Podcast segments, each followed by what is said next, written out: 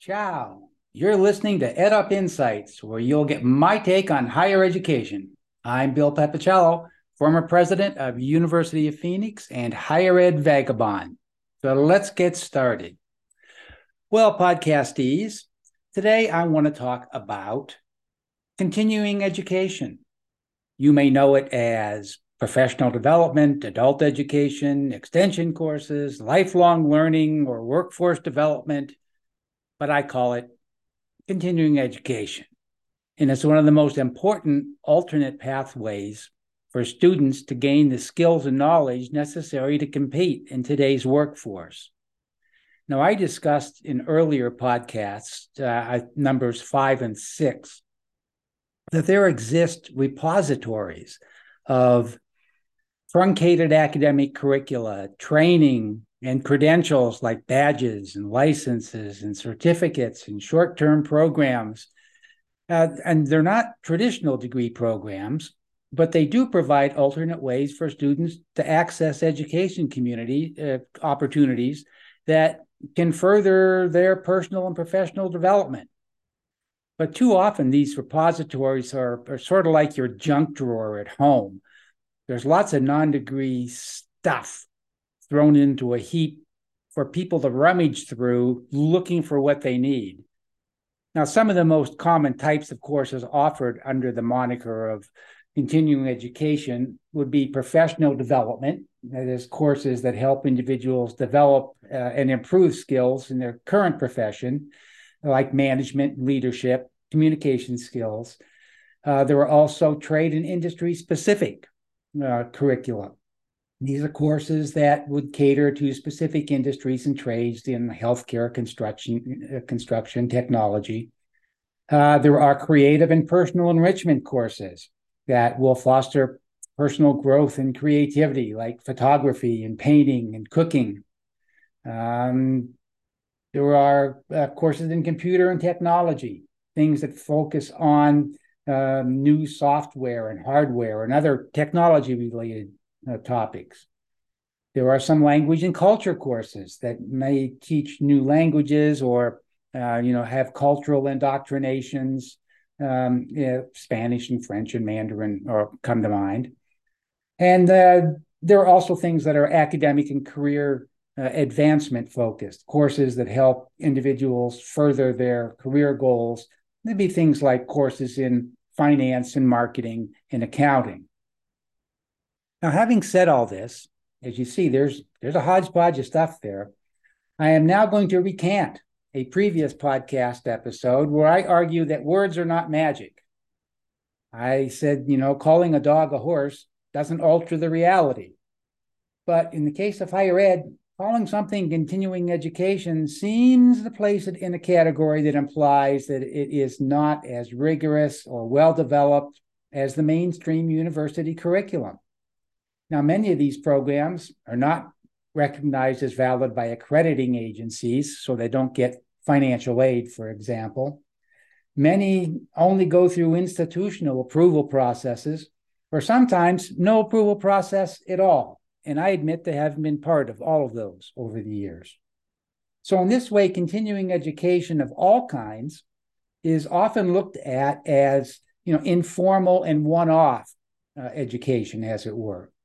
So even the terminology for the recognition of successful completion of continuing ed curriculum makes the distinction between academics and continuing ed. That is, continuing ed units and academic credits. So again, words make the difference. So as students look for alternative uh, pathways in education, ways to enrich themselves and their communities, how can we harness the energy and the potential of continuing education divisions, which are, are rich in content, so that they can both complement degree offerings and get equal recognition as quality products? Well, first, we have to organize the junk drawers. So, you know, uh, continuing is where you go to take dance lessons and cooking courses. Oh, and you can also pick up certificates in things like accounting. Really? Yep. Or you can renew your HR credential. Are you sure? Uh huh. You just have to sort through the hodgepodge of things that institutions dump into the continuing education division. And good luck with that. Now, according to the American Council on Education, continuing education units, which would include classes like accounting, ballroom dancing, photography, are not college level courses and are not equivalent in credit to other degree level classes. Therefore, continuing education units cannot go towards earning you a college degree. Even though these classes may be held on a college campus and the course could be taught by a college professor. So, step one, let's sort out professional and strictly personal development courses. A certificate in ballroom dancing is clearly not the same as one in accounting. And it's clearly not difficult to distinguish between these two types of instructions. So they don't need to be uh, lumped into one category. Now, as for professional uh, professional continuing education courses, um, you know that serve to renew or enhance workplace effectiveness, continuing education courses can help with that, offering these non-degree courses for businesses within the community. Now, again, this is an easy distinction uh, that we're making here. So, step two then is to go on to the institutional infrastructure. Continuing education operations are often located in separate institutional divisions, often with a separate business model and, and, uh, and, and separate faculty, as well as a curriculum that may or may not align with the mainstream university curriculum. Why? Well, back to the stigma of the continuing education label. So cut it out and tie the continuing education curriculum to the regular curriculum. It's good for the students, it's good for the institutions. It makes it easier also, uh, in a step that we won't talk about today, to get accreditors on board if we see that the same quality content is used in various contexts.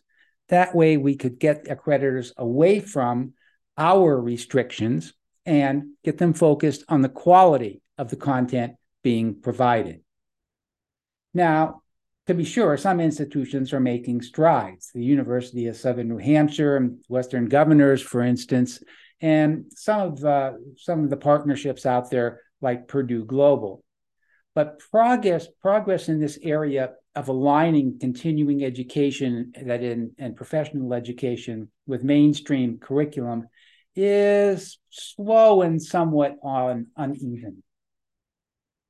Now, interestingly, non traditional adult learning providers are now also entering the field because a lot of continuing education is focused on adult uh, learners. Now, some of these new providers that are coming on the scene are major corporations that offer curriculum designed to meet their own needs. Some are purpose built companies that see opportunities for business success in serving adult learners. Uh, in other words, they can make money at it. Um, now, and the best among these are sometimes acquired by traditional providers. Now, others like Google or YouTube, are beginning to break out on their own. Uh oh. So let's come back for a minute to uh, who the audience is here. Now, and if it's adult learners, we need to take some things into consideration. Adult learning principles, and again, these are central to much of continuing education, are not new and are built on a, a foundation established many years ago uh, by pioneers in the field called uh, andragogy, people like Malcolm Knowles.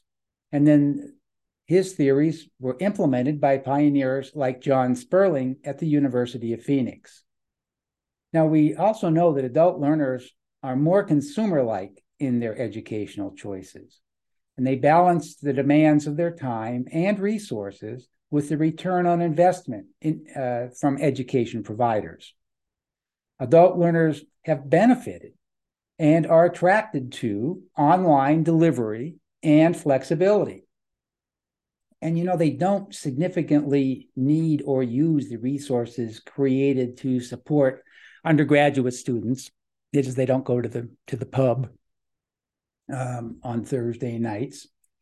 Um, and they aren't particularly interested in the extracurriculars associated with the undergraduate experience so here's where the culture shift for the academic structure in higher education needs to come about. Institutions will need to make space for the continuing ed units and allow them to take the lead in areas where they can benefit from the growth in um, adult learning. Institutions need to better embrace and integrate this value. They need to let um, the continuing education units function as internal entrepreneurs. Those who can work within the structure of the established institutions and take that that content that structure and make it complement what already exists. Alternately there are, there are a lot of benefits that continuing education units will gain if with a, from a stronger partnership with their institutions things like brand uh, certainly technology and some kind of administrative and support functions. And of course, central to all of this is subject matter expertise, because ultimately it comes down to content and how that content is delivered. And institutions must be able to leverage um, both the continuing education and mainstream curriculum. This is a win win situation. Now, the growing list of competitors in this field that I referenced is going to lack many of the important advantages that higher education possesses. Now, at the same time, universities and continuing education divisions can benefit from their experience in serving adult learners while taking lessons from the business competitors who are coming into the arena um, to develop a, a business uh, model, uh, delivery capacity, marketing, um, analytics, and learning uh, better uh, service strategies. So, what's the solution here? Well, one place to look is the credential engine model um, that I discuss in episode 34, uh, where there's a single repository of curriculum now differentiated to be sure, but all available in one place for the convenience of students and ultimately the convenience of employers, and ultimately that means uh, the institutions. The credential engine model gives us an internal level playing field. Because if you have a single repository of subject based curricula of all kinds with a recognition that ballroom dancing has a place in that repository, just not right next to accounting, you are making great progress.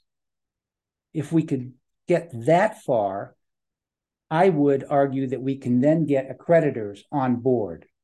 Because if accreditors can recognize a, a consistency in quality of all kinds of curricula, because the curricula in the mainstream and continuing ed are related, they're going to be able to divorce uh, divorce themselves from the the essence of quantity here uh, in credit hours, uh, for example, and look at the quality of the curriculum, regardless of the length, uh, and judge it more in terms of its enrichment of the student and the uh, uh, institution.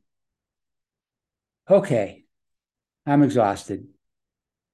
So, with that, uh, I'm going to get off my soapbox and invite you to listen in to the next exciting episode. Ciao.